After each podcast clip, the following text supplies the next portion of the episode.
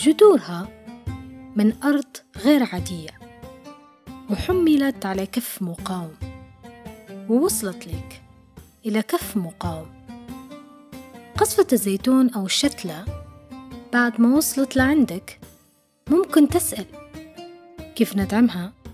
كيف نحافظ عليها؟ هل كوني مقاوم يعني بالضرورة لبس الكوفية والتواجد على أرض فلسطين؟ قصفة الزيتون القضية الفلسطينية حتى ما تتبلش تحتاج سقاية مناسبة وغير تقليدية. سقاية تخليها معمرة حتى تؤتي ثمارها.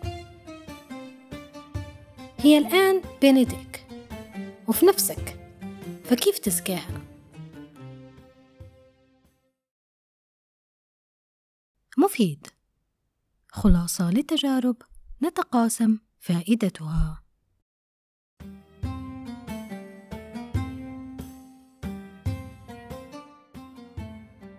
عمري 28 سنة. وطول هالسنين مؤيد للقضية الفلسطينية قلبا وقالبا. من أول سنيني في الحياة. عايشت الأحداث والانتفاضات اللي صارت. الأحداث اللي هزتنا كلنا وما زالت معلمة في ذاكرتنا. زي استشهاد محمد الدرة بين يدين والده في الألفينيات. القضية نوع رقابكم لأنه القضية مش قضية محمد قضية قضية وطن وقضية شعب وقضية دماء شهداء وقضية جرحى وقضية سجناء. ديما يتحرك فيها شعور الحماس ونتمنى إن نقدر ندير شيء ونقدم شيء لكن مش عارف كيف. مرات نقول لو في سبيل للجهاد ما نفكرش للحظة إن نمشي من خلاله ونكون وسط المقاومة غادي. على أرض فلسطين. ولكن نرجع نحس بالعجز. لأن ما فيش حدود نقدر نمر من خلالها. يقولوا الوقت تغير وتوا ال social media ممكن تكون هي سلاحنا. وحجرتنا اللي تعلم في رأس الاحتلال. لكن برضو مش عارف كيف. مع كل حدث يتردد في نفسي نفس السؤال. شنو ندير؟ كيف نقدر نكون طرف فعال في القضية مش مجرد متفرج؟ شنو الخطوات اللي نقدر نديرها حتى ندعمهم وليها صدى وتأثير؟ وهل أصلا ال social media ليها دور فعلا ولا دوا فاضية؟ وعليها فلسطينية وعليها فلسطينية وعليها فلسطينية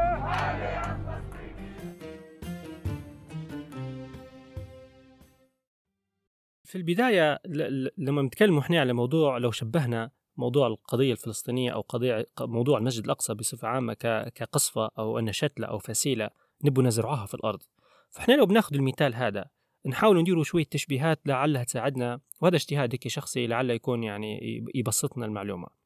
أي أي أي نبتة لما بنزرعوها في الأرض؟ بتحتاج مجموعة عوامل محيطة بها. أول حاجة التربة وبعدين النبتة عندها جذور بتكون الجذور هذه داخل التربة.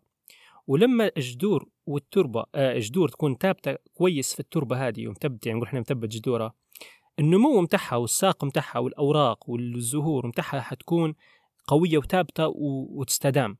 تمام؟ إحنا آه، للأسف مرات يديروا في حملات تشجير يزرعوا ال- الشتلة ويسقوها يوم ويفوتوها وبعدين بعد فترة يلقوها ماتت فيستغربوا. طبيعي بت- بتموت لأن ما كانش في سقي مت... يعني مستدام عناية واهتمام بالشتلة هذه إنها باش تكبر وتتطور.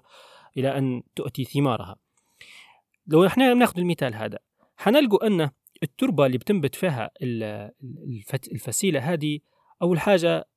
تربط قيم وأخلاق الإنسان اللي ما عندهاش قيم وأخلاق ثابتة مش حت... مش حتثبت فيه الب- البذرة هذه يعني. الفسيلة هذه أو القصفة فضروري تكون أنت متشبع ومطبق أنت على نفسك ومؤمن بموضوع القيم والأخلاق أهم شيء منها موضوع العدل آه، وأهم شيء يعني آخر حتى هو في التربة هذه اللي هو موضوع الإيمان والإسلام. يعني لو كان إيمانك ضعيف ف يعني مش حتقدر تثبت. لكن بن- بنشبه موضوع الإسلام والإيمان بالجذور لأن هو هذا اللي بينب يعني الفرق ما بين الناس يعني العدل ممكن الناس كلها تتفق عليه. ال- الفرق وين؟ الفرق في مستوى الإيمان والإسلام ولو خلينا نقولها بشكل أوضح شوي علمك. يعني علمك أنت كل ما يزيد علمك كل ما يزيد الإيمان. إنما يخشى الله من عباده العلماء. فأنت كل ما يزيد علمك كل ما يزيد إيمانك وخشيتك لربي. كل ما تتعلم طبعا العلم واضح. وأنت بتبحث عليه من المصدر الصحيح بتبحث بتكون عندك أدوات تفكير ناقد وبتشوف وين المعلومة الصحيحة باش علمك يزيد باش إيمانك يزيد يتمكن. هادو كانوا هم جذور بيثبتوا في التربة. تمام؟ آه طبعا زي ما نقول إحنا هذا بالنسبة للأساس. طبعا النبتة كلها تبي مثلا ماء وغذاء باش إنها تنمو. فالماء والغذاء اللي هو طبعا حيكون زي ما قلنا الإيمان باش يزيد يقولنا يثبت العروق هذه إنها تزيد تتطور فإيمان وعلم مع بعضهم يزيد يمكن النبتة.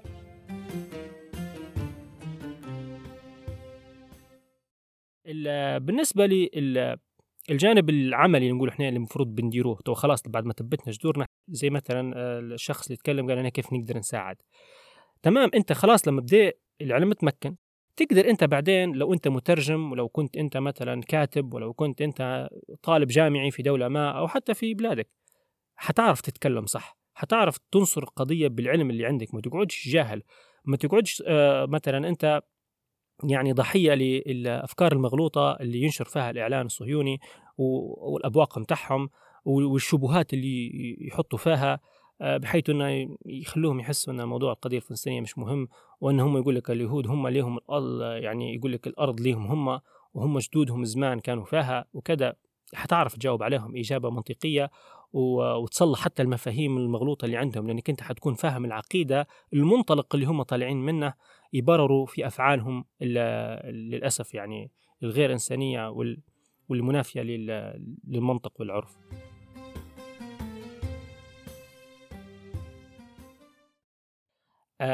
وهذا طبعا وكذلك الجانب الثاني هو موضوع النصرة. طبعا كان تكلمت أنا شوية على موضوع إنك أنت كيف ترد الشبهات وتواجه عدوك وتواجه الناس اللي مش فاهمة. في جانب آخر هو جانب النصرة إنك أنت بتدعم الفلسطينيين وبتدعم أهل المقدس وكذا بالكلمة الطيبة. آه بتشارك همومهم لو صار مثلا عندهم شيء تكون أنت يعني صوتك يكون مسموع في النقطة هذه. لأن تو حاليا في ال social media الكلمة اللي تكتبها أو الأثر اللي تديره يقعد ويأثر في غيرك. وإن شاء الله إن شاء الله بعد هذا كله ولو استمرت هذه آه، استمرينا إحنا في الدعم هذا كل واحد مدير جهده اللي يقدر عليه طبعا في نطاق قدرته في نطاق آه، عمله. طبعا خلينا نكون واقعيين مش حنقدر إن شخص كل يوم كل يوم كل يوم حيقعد هو في في المنط في في الجيهاد يعني في في العملية هذه لأنه هو طبعا كل إنسان فينا عنده خدمة وعنده عمل وعنده التزامات فيحاول يديرها يحاول يطور من نفسه. لأن هذا جزء حتى عملية الإعداد النفسي والبدني والعقلي هذا ينطر يعني يندرج ضمن وأعدوا لهم ما استطعتم من قوة ومن رباط الخيل ترهبون به عدو الله وعدوكم. فإحنا لازم نكون حتى مبدأ الجهاد ومبدأ الاستعداد لمواجهة عدونا لازم تكون ناخذها بمحمل الجد على حتى في حياتنا الخاصة. أنت حتى لما تمشي مثلا الجيم تتدرب وتطور في قدراتك البدنية هذا أنت لو تنوي به أنك أنت تعد في نفسك اليوم زي يعني يوم بتجاهد فيه أو يوم مثلا ترفع فيه الظلم عن غيرك هذا حيكون لك في أجر. كذلك أنت لما تتعلم تثقف تكون مثلا في مستواك العلمي العملي أفضل هذا حتى هو يعتبر نوع من الجهاد. فمش فقط لازم يكون شيء مباشر لا حتى غير مباشر يعتبر آه، جزء من الاستعداد الاستراتيجي آه، لدعم الفلسطينيين والقضية الفلسطينية والمسجد الأقصى. إحنا كيف بيقولوا فلسطين بلد الزيت والزيتون؟ إحنا زي شجر الزيتون. راسخين. صحيح هم عمالهم بيحرقوا بشجر الزيتون. لكن إحنا اللي بيحرقوا واحد بنحط بداله عشرة. وعدد الزيتون اللي موجود بفلسطين مهما حرقوا إلا يزيد زي أشجار القدس. ثابتين مصبرين ما ممكن حد طلعنا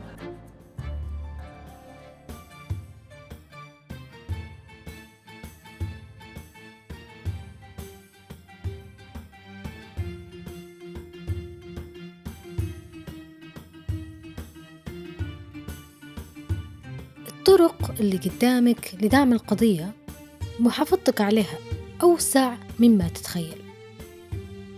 هذه الشتلة تحتاج منك إيمان صادق بها علم وبحث ومحاولة مستمرة للحفاظ عليها لتقويتها لاستخدام علمك وصوتك في سبيلها.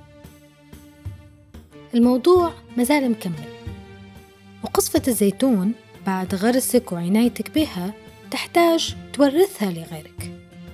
لمني وكيف؟ في الحلقة الجاية التساؤلات والإجابات.